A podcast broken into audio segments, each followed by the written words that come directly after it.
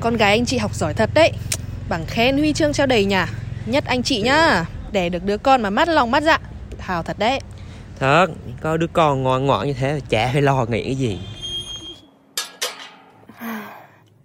Từ nhỏ tới lớn, cứ có khách tới nhà là tôi lại được nghe những cái lời khen như thế.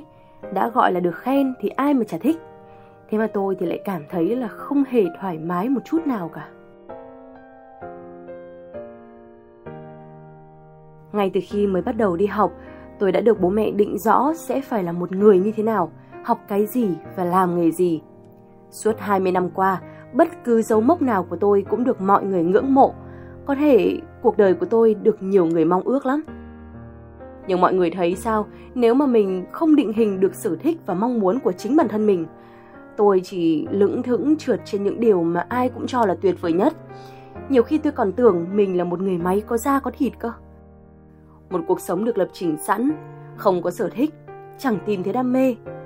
Tôi vẫn luôn cảm thấy mình chỉ là một người khách lữ hành giữa cuộc đời này thôi cứ tranh vênh giữa những con đường chẳng chịt chéo nối lẫn nhau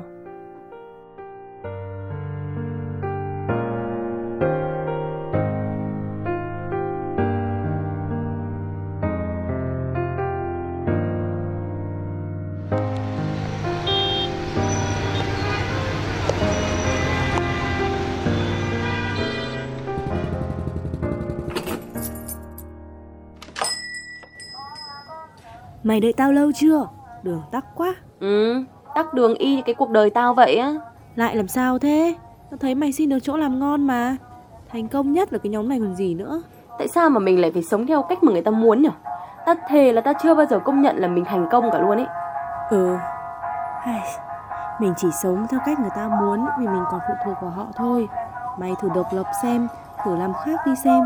Mày sẽ tự do ngay